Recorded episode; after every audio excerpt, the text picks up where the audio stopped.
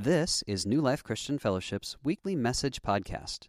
You can find us online at newlifepetaluma.org. And now, this week's message. Good morning. Did you like that part about coloring on the wall? Yeah, yeah, yeah. Did you like what it said after that? It's just a phase, right? Yeah, that's awesome. Hey, a shout out to those of you who are brand new. Uh, my name is Ron. I'm on the teaching staff here at New Life, and uh, since this is your first Sunday here, uh, I just want to say welcome and a shout out to those of you who are watching online. I know we have a growing audience of people watching online, so uh, good morning to you. It is Super Bowl Sunday, and Diva got you all amped up and ready for that. You know, I figure there are Patriots fans, there are Rams fans, and there are Patriot haters. So I figure that's how that goes, all right? The Rams haven't done enough to be hated yet, so there you go. And no offense to the Rams fans yeah, I'll get booed off the stage here in a minute. Um, I want to say this 21 years ago this morning, 21 years ago this morning, 245 people streamed through the doors of, of the multipurpose room at Son- Sonoma Mountain Elementary for the grand opening of New Life. How about that? Yes, indeed. It's been an amazing 21 years. So, um, if you're a praying person, when you get ready to pray today, would you please take a moment and just be grateful? And let's do that right now. God, we're grateful for 21 years of, of you changing people's lives, of you giving hope where there was no hope, of you giving victory where there was only defeat, of you giving friendship where there was only loneliness, of you giving freedom where there was addiction. God, we're just so grateful. And we ask that you would give us 21 more years and beyond that of, of just tapping into you and learning to experience life to the full because we're tapped into you. And we pray it in Jesus' name. Everybody said, Amen. Amen. Amen. I am very excited to get to visit with you this morning because I'm going to get to teach you a principle out of God's Word, but I'm also going to be sort of beginning to just. You ever turn the oven light on when you're baking something just to peek in the oven, right? We're, we're just going to do that. We're not going to taste it yet. That's coming. Diva said February 24. You're not going to want to miss that. I'll remind you of that later. But today, we're going to begin to pull back the curtain on the stuff that we are going to be doing over this coming year with the coming generation. So, this is the beginning of a four week series, and we're going to talk about paradigms. That's how we view things, specifically, how we view the next generation. We're going to talk about values. In other words, where does that fit in our scale of priorities as a church? And we're going to talk about plans. What do we intend to do with this? So, when we talk about a paradigm, here's our brand new paradigm. And would you be courageous enough to read it out loud with me, even if you don't believe it? Okay? If you don't believe it, don't read it, all right? I won't make you lie at church, all right? But I do want us to read it together if you think you can agree with this. Here we go. Here we go. It's everyone's responsibility to love and empower the next generation. There are three words that are underlined in there everyone's. That means you and me. I'll talk to you in a minute about what that looks like. And it's our responsibility not to correct, it's our responsibility to love and empower the next generation. So that's our new paradigm, and we will refer to that often, not just this morning, but throughout this entire teaching series, and not just during the teaching series. That's a paradigm for our church. You'll hear us refer to that often. Our new priority, our next gen strategies, they're going to be a principal emphasis in our church. Uh, I don't have time to get into it today, but there are four things principally that we do, and one of them is next gen strategies. And our new plan is we're going to structure our resources, think staff, think volunteers, and think money, and adapt our campus around the phase project which I'm surrounded by this morning, and I'll be talking to you about in a few minutes. Those are big changes. They are great changes, and they are going to be so fun to walk out as we go through this. Now, if I could just have a moment of self confession. And I realize, before I show you this next slide, I realize that there are some of you, several of you, that you are shining examples of the opposite of this. You're phenomenal people. You are finding ways to invest your life in, in children and young people and students that don't live in your home, that you didn't give birth to, that you're not even related to. But for the rest of us, this is sort of our default paradigm. Children belong to parents, and whatever I do with or for them is a bonus. Can I tell you that's the paradigm we actually want to correct? So, in this whole teaching that I'm going to give you today and that we're going to be giving you in the next four weeks, if you could, Please don't think family, think village. Got it? Please don't think family, think village. Because literally, it takes all of us to actually invest in the coming generation and to invest love and empowerment in them. So it's not just a bonus. So, how do we change that paradigm? Well, I want to give us a couple of realities that might help us, especially those of us who don't have children living in our home. Okay? And the first is this we all have kids in our lives. Every one of us do. Yeah, no one lives isolated and insulated from children. We all have them in our lives. And last Sunday, we did some we did child dedication and we dedicated 19 kids. How cool is that? Yes.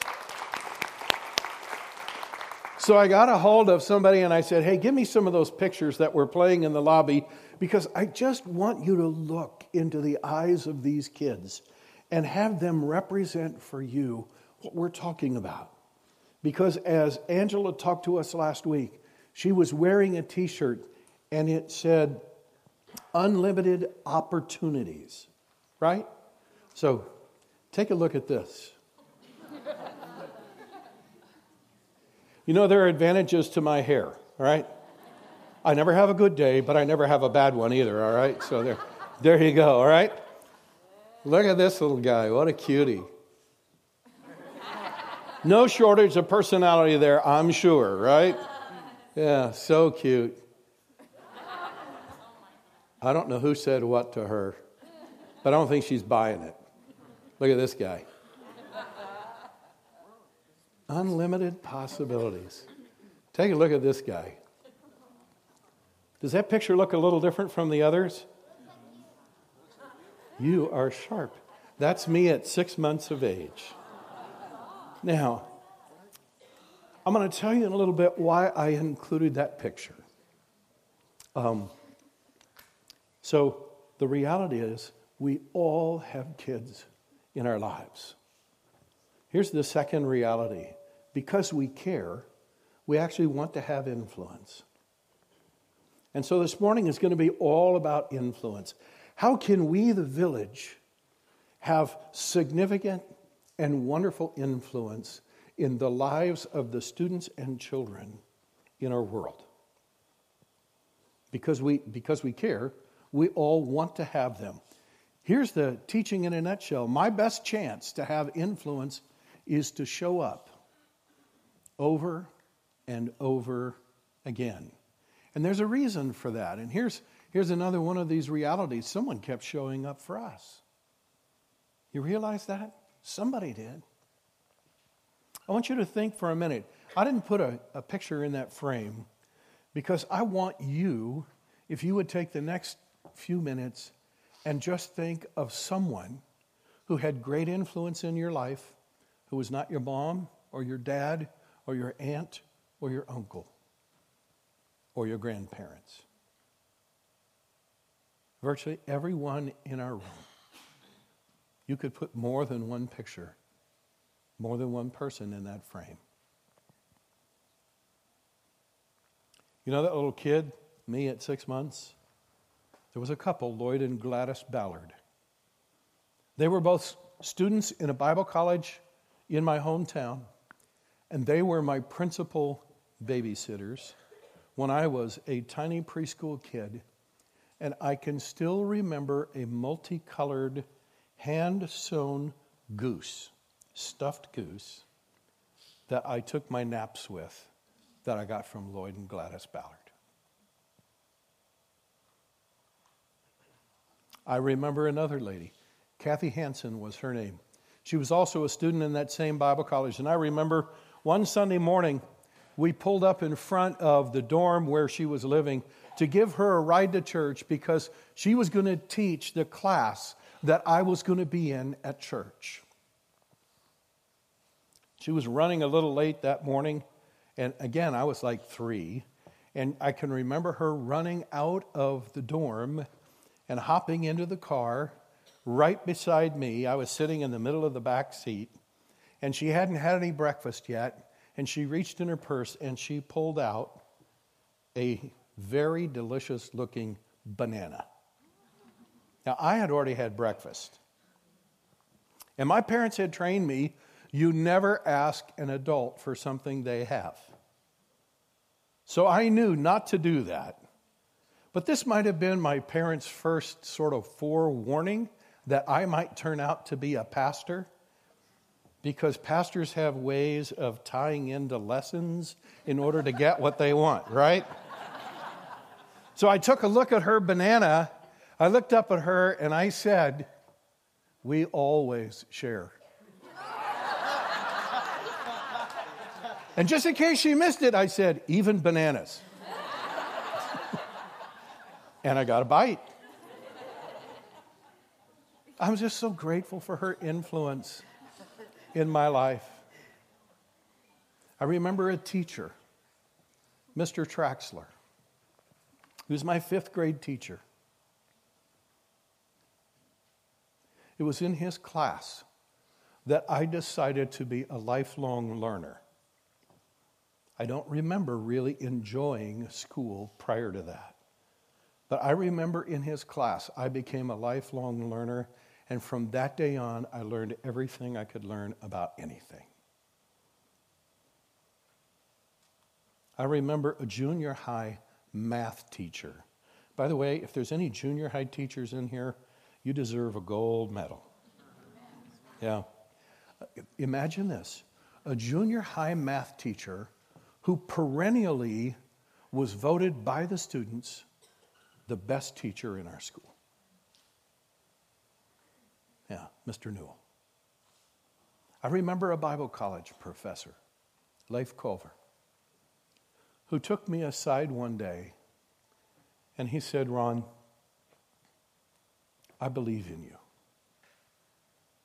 I see that someday God is going to do some wonderful things through you. And I just want you to know whatever He does through you, I will be in the background cheering you on.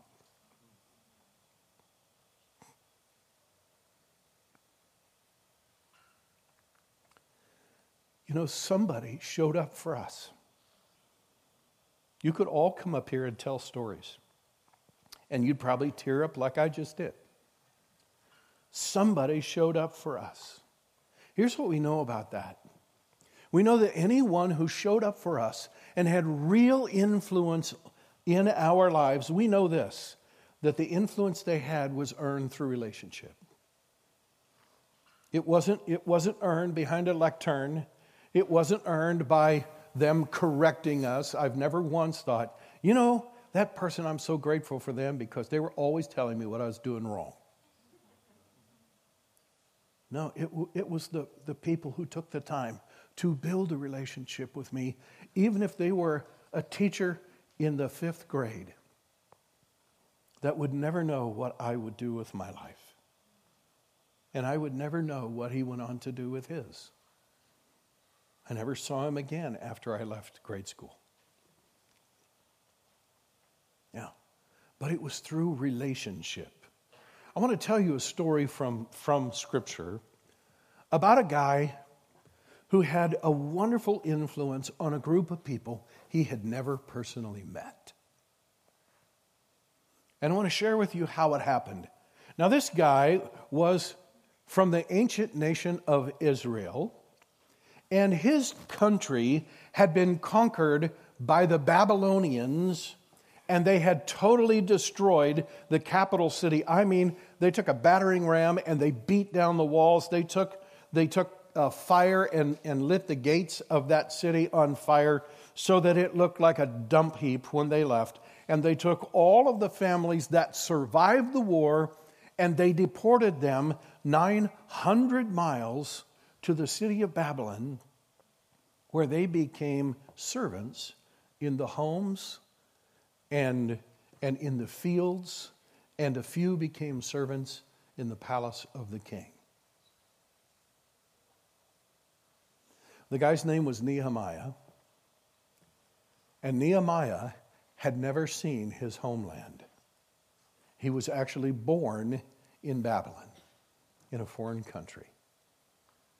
And through a series of circumstances, as he was growing up, somehow he was in the right place at the right time and had the right giftings. He became the wine server for the king. Now, that sounds pretty lofty, and there certainly were some perks that went with that. But here's why the king had a wine server. Because the deal was whatever the king drank and whatever the king ate, you had to stand there in the presence of the king and you had to pour it and then you had to drink. You had to pour it in yours and pour some in his, and you had to drink yours. And if you didn't die, the king would drink. But if you did and someone had slipped poison in there, well, then you died, but the king didn't. That was his job. One day, he got some bad news. A friend of his had come those 900 miles from, the, from his homeland that he had never seen and its capital city, Jerusalem. And he had traveled to Babylon and he took Nehemiah aside, and Nehemiah said, Hey, how's Jerusalem? And his buddy said, Oh, it's a dump. It's a dump. Now, you know what? Nehemiah had never been there. He had never seen the town. He had never seen any of the people. You know what he could have said? Oh, that's too bad. Not my, not my responsibility. But he got a tug in his heart from God. And you know what? He decided that he could be part of the village that actually changed that situation. So he goes into the king, and this is what he says to the king If it please the king, and if the king thinks well of me, send me. Can I just stop there?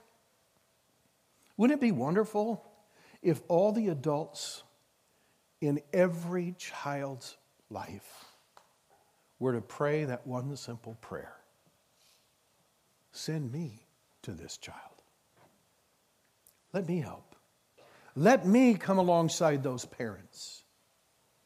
And if every parent said, Send me, make me a better parent. Oh, yeah. And let me help my good friends who have kids my same age so that we can partner together. Nehemiah said, Send me to Judah, to the city where my family is buried, so that I can rebuild it. Listen, this is where we learn the first lesson of influence because influence has to be earned. And here it is influence is earned when we show up by making sacrifices. You think this was easy? Nehemiah was living in the palace of the king. That was one of the perks. He ate the same food that the king ate every meal. That's pretty good, right? He drank the same wine that the king drank every single meal. Nehemiah was raised in a slave's home but he was living in the palace. And he says to the king, Send me. You know how many years he was gone? It would be 12 years before he ever returned to the palace. Wow. Listen to this. Real influence requires real sacrifice. There's no way to deeply influence anyone, child or adult, without real sacrifice. So, Nehemiah goes back. He gets to the city of Jerusalem because the king says, Yeah, go. He gets to the city of Jerusalem. He does a tour. And you know what? He came back with a three, cent, a three word summary it's a dump. Everything he had heard was true. So Nehemiah gathers his fellow countrymen and women that he's never seen, doesn't know any of them. And here's the message he gives Face it, we're in a bad way here. Thank you, Nehemiah. I hadn't noticed. They all knew. He went on Jerusalem is a wreck, its gates are burned up. Then he says, Come, let's build it. Let's do something about this. Not, I'll be in charge, I'll tell all of you what to do. He said, Come. It's a together thing. Let's build the wall of Jerusalem and not live with this disgrace any longer. I told them, notice how he begins to sow the seeds of hope in them. He says, We can do this. And he goes on to say, I told them how God was supporting me. And I told them how the king was backing me up. You know, when Nehemiah went in to see the king, you know what the king said?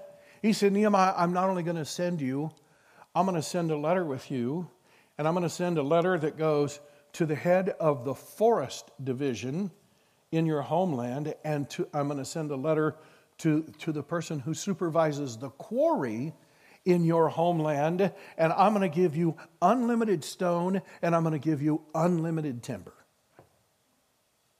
Now, what else do you need? Pretty cool. Because influence is earned when we show up by giving love and hope. People Nehemiah had never seen, and yet he wanted to make a difference in their lives.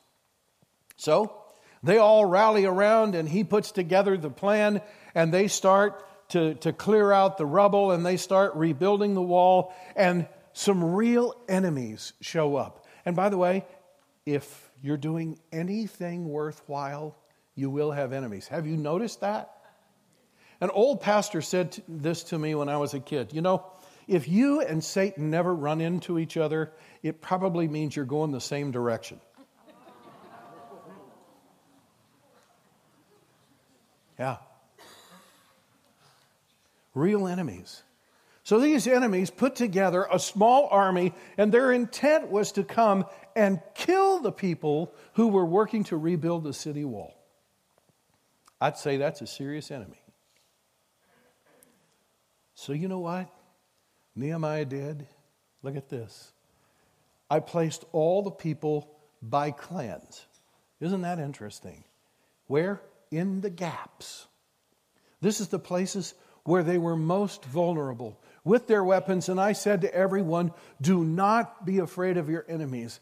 And friends, if there's any message we would want to give as a church to every family in this room or anyone who, who's listening right now or who would ever listen to what we're talking about this morning, if there's any message we would give, it would be this you don't have to be afraid as you parent your children. Yeah, I know. There are real forces at work that make it difficult to raise children. Have you noticed that? Of course you have. Yeah. There are real enemies to family out there. There are real enemies to children growing up with solid foundations of belief and of, of character and a solid foundation of what the future could look like. But you and I don't have to be afraid, especially if we will be a village to the families who have children. He goes on to say this Put your minds on God and fight for your brothers, your sons, your daughters, your wives, and your homes. I just want to say something on behalf of our entire staff. We believe without reservation that every child is worth fighting for. Do you believe that? Every kid is worth fighting for.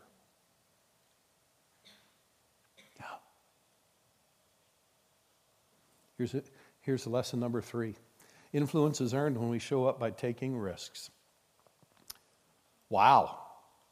You know, these people that Nehemiah put in the gaps, these clans, they were not soldiers.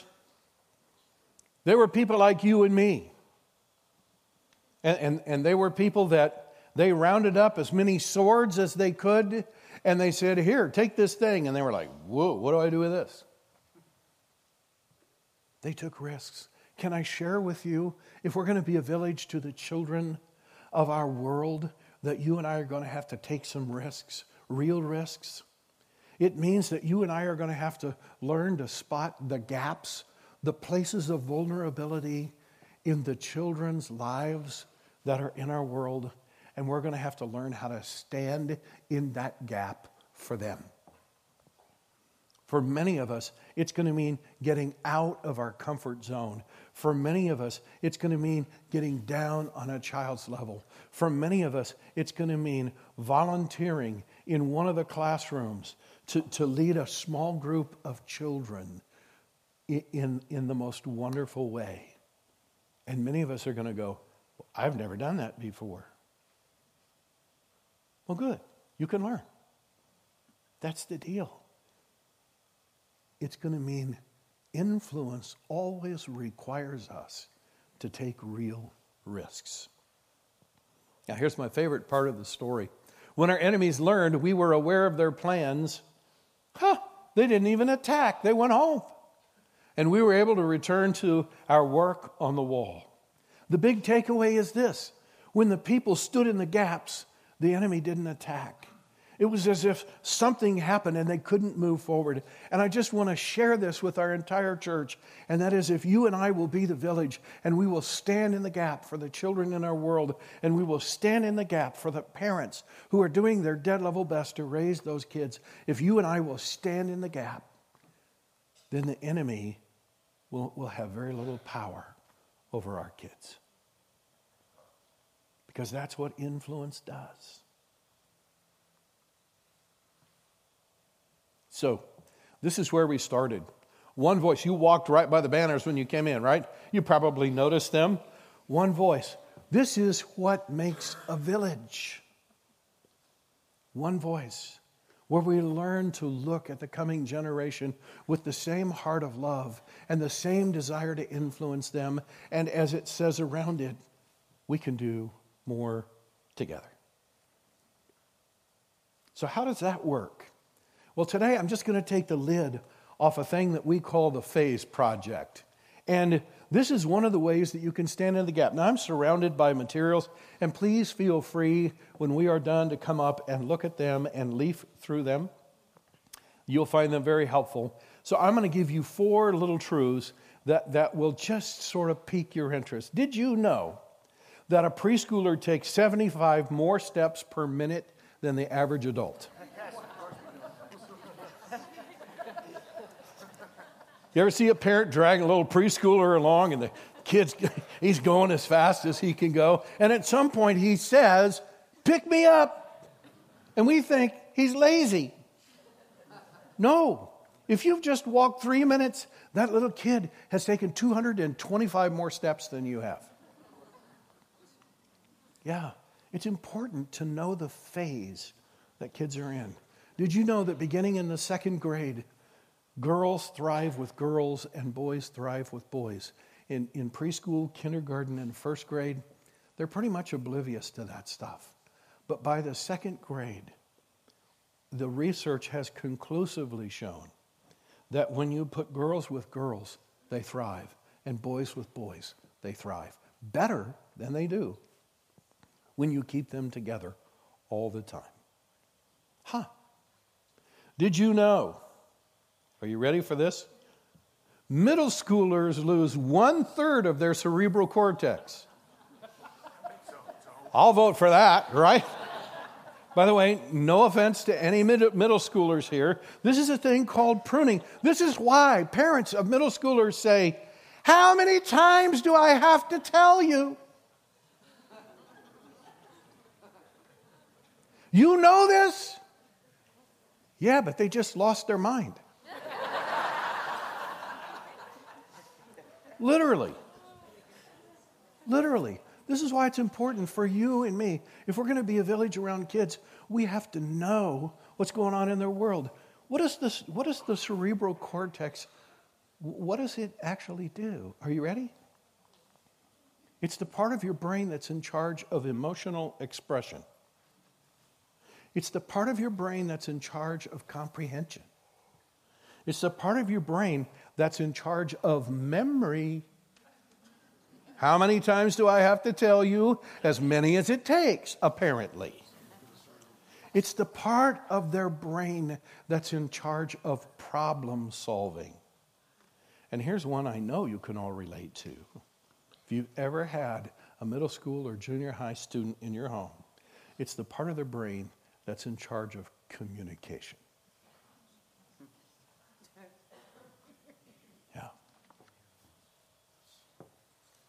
Did you know that the world of high schoolers is very different than when you were in high school?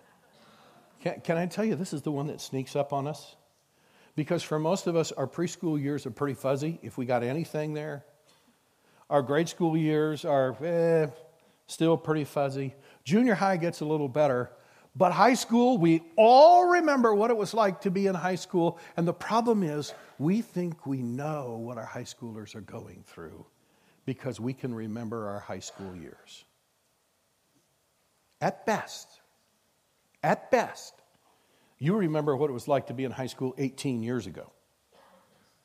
In my case, I remember what it was like to be in high school 50 years ago. Can I tell you that the world that your high schoolers are in today, any high schooler in your life, if you're a parent or if you're an adult that's been out of high school more than 10 or 12 years, no internet, no Facebook, no Instagram, none of that. I know. How did, that, how did we live? If you go back a few more years, no cell phones. If you go back a few more years, no video games. Can I just share with you? If you have a high schooler in your life, please don't assume that you know what it's like to be them. Now, I want to tell you what a phase is and why it's so important. A phase is a time frame in a kid's life when we can leverage distinctive opportunities to influence their future. Wow. It's a time frame. There's a couple things you need to remember. and The first one is this it's just a phase. I say this for hope for all of you who are frustrated with whatever kids are in your world. An old pastor said to me one time, and he read out of the King James. He said, The, mo- the four most important words in the Bible are these it came to pass. it came and it's going to pass, right? Yeah. It's just a phase, okay? So don't have a heart attack over it. Don't lose your character over it. Don't alienate a kid in your world because it's just a phase. But, so don't miss it. Because there are very unique things that in that phase of a child's life that they are wide open to learning. And if you miss it, it's going to be way harder for them to get it later. Does that make sense? Yeah.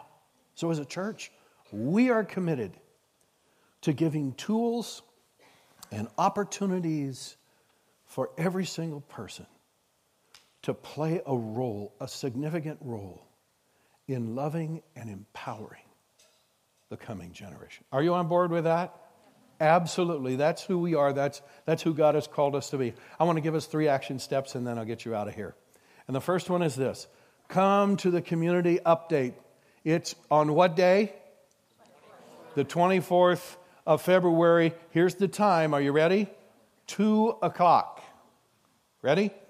Two o'clock. So I'm giving you permission right now to get out your phone and to reserve that time. All right? Pastor said you could do that. All right? You can get out your phone. Secondly, begin to pray about whatever role. Listen, we're going to lay out a whole bunch of stuff. We got a cool chart that will help you, and you're going to learn all about that later. But we need graphic artists that will work in our next gen strategies. We, we, need, we need people who know how to run budgets to work in our next gen strategies. Virtually any skill that you have, there will be a way for us to put it to work in such a way that it actually helps the coming generation. And number three, you're not going to want to miss any one of these. Next week, we're going to talk about how to be intentional. And I'll have a couple of props up here and so forth. I just want to close with where did it go?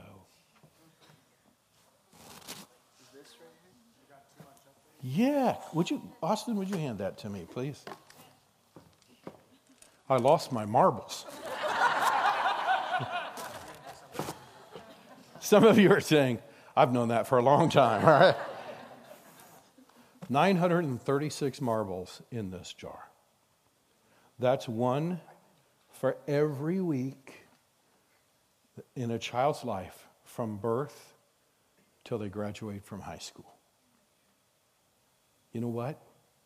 If you have a senior in high school, you don't have enough marbles left to cover even the bottom of this jar.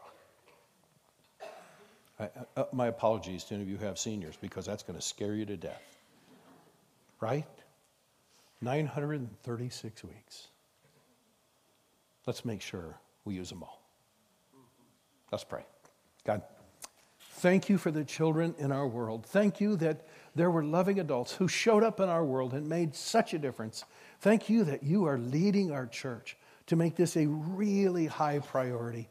And God, would you help us to, to, to just be a church that's known in our community that if you want to help with, with children, if you want to help with students, if you want people who will rally around and be their safety net, if, if, if you want training and what to do, well, then you just go there because it's a high, high priority. Thank you, Jesus, that when people wanted to shoo off the kids, that you said, no, no, bring those kids here and you took them in your lap and you blessed them. Would you help us to be a community of people, a village that blesses people daily? That's our prayer in Jesus' name. Amen. Thank you, thank you. God bless you. Have a great week. We hope you enjoyed this week's message. You can find more information about New Life, including contact information, at newlifepetaluma.org. Thanks for listening.